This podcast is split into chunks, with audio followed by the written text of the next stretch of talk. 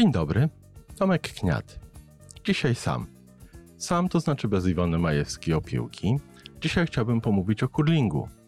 Curling to ulubiony sport w naszym domu, w naszej rodzinie. Mieszkamy w Toronto, w Kanadzie od dawna. Tak się złożyło, że ten sport przypadł nam do gustu bardzo. Nasz najstarszy syn grał w mistrzostwach prowincji w tym sporcie jako młodzik. Moja żona gra od ponad 10 lat, na pewno od ponad 10 lat, może nawet od 20 lat. Systematycznie co tydzień w klubie.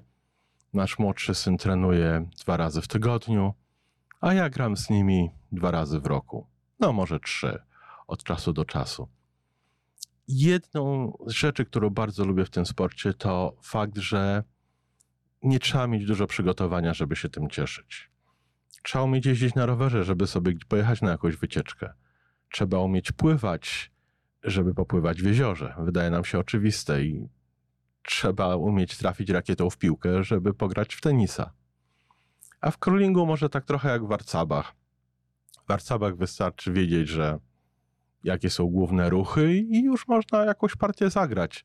Może nie wygrać, ale można mieć z tego jakąś radość. I podobnie właśnie jest w curlingu.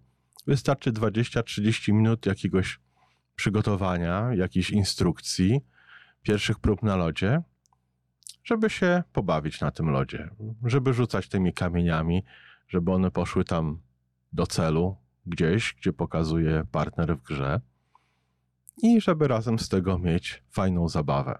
Oczywiście, że można grać na dużo wyższym poziomie, jak tego chcemy, ale te kilka minut wystarczy, żeby się ucieszyć. I o to właśnie mnie chodzi w tym sporcie. Bardzo ważną rzeczą w curlingu jest, żeby ten wyrzucany kamień poślizgnął się w kierunku, w którym skipper, czyli osoba kierująca grę, czyli osoba kierująca tą grą, pokazuje nam swoją szczotką, żeby po prostu wyrzucić ten kamień w dobrym kierunku. I jak pewnie sobie zdaję sprawę, ja, osoba grająca w ten sport kilka razy na rok, nie mam umiejętności, żeby to zawsze zrobić dobrze. A okazuje się, że mam na to swój sposób, którym chciałem się z tobą podzielić. Mój sposób na wyrzucanie kamienia w curlingu w dobrym kierunku polega na skupieniu się. Jeżeli nigdy nie widziałeś, czy chcesz sobie przypomnieć, jak ten sport wygląda, to może to jest dobry czas, żeby zatrzymać na chwileczkę ten program i zobaczyć może na YouTube, może gdzieś, jak to wygląda. Więc wracając do wyrzucania kamieni. Staję za blokiem startowym. Po prostu sobie staję i patrzę, gdzie szczotka jest postawiona. To jest mój cel. Szczotka kierującego, pokazująca kierunek, musi stać w innym miejscu niż to miejsce, do którego kamień ma się doślizgnąć. A to słychać mojego psa. Pokazuje w innym miejscu niż ten kamień ma się dośliznąć, bo kamień ślizga się po łuku, właściwie po paraboli. No i to jest też częścią całej strategii gry, ale o tym może innym razem, bo to nie jest najważniejsze w tym momencie. Więc osoba kierująca pokazuje, w które miejsce trzeba celować. I ja na tym miejscu, na tej szczotce skupiam całą swoją uwagę.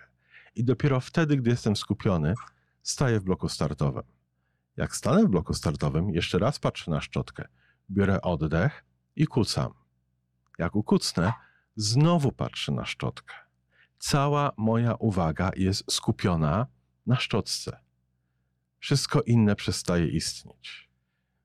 Biorę pierwszy zamach, pierwszy taki wyślizg próbny i upewniam się, że kamień wyślizguje się w tym kierunku, który trzeba. Cofam się, oddech, jeszcze cały czas patrzę na szczotkę, pupa w górę, pupa w dół, wyjeżdżam, puszczam kamień tak, żeby ręka, która go puściła, pokazywała szczotkę. I ten kamień śliska się w tym kierunku.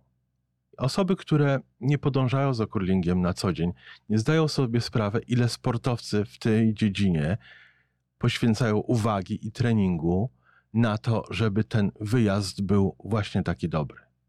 Jeżeli oglądacie ten sport w telewizji, to pewno zauważyliście, jaką formę, jaką elastyczność mają ci sportowcy, którzy rozciągają się na lodzie, wypuszczając ten kamień. Oczywiście ja nic takiego nie robię. Nierzadko się przewracam, wyrzucając ten kamień, bo po prostu nie mam takich umiejętności, nie mam takiego doświadczenia, ani takiego treningu. Nie korzystałem z kamer wideo, z celowników laserowych, z trenerów, tak jak oni. Ale dzięki temu, że jestem taki skupiony na tej szczotce, na tym kierunku, to w ostatniej grze w sobotę na 12 wyrzuconych przeze mnie kamieni 12 pojechało w tym kierunku, w którym chcieliśmy. I fajnie. Ile razy w życiu szukamy jakiegoś skrótu? Nie tak dawno ja mówiłem, że chciałbym mieć lepszy mikrofon do nagrywania tych podcastów. Szukamy lepszego aparatu fotograficznego, lepszej postawy przy prezentacji, złożenia rąk, tonu głosu. A zobaczcie, w tym wypadku, jeżeli ja się skupiam w pełni na celu, to ten kamień jakby się słuchał.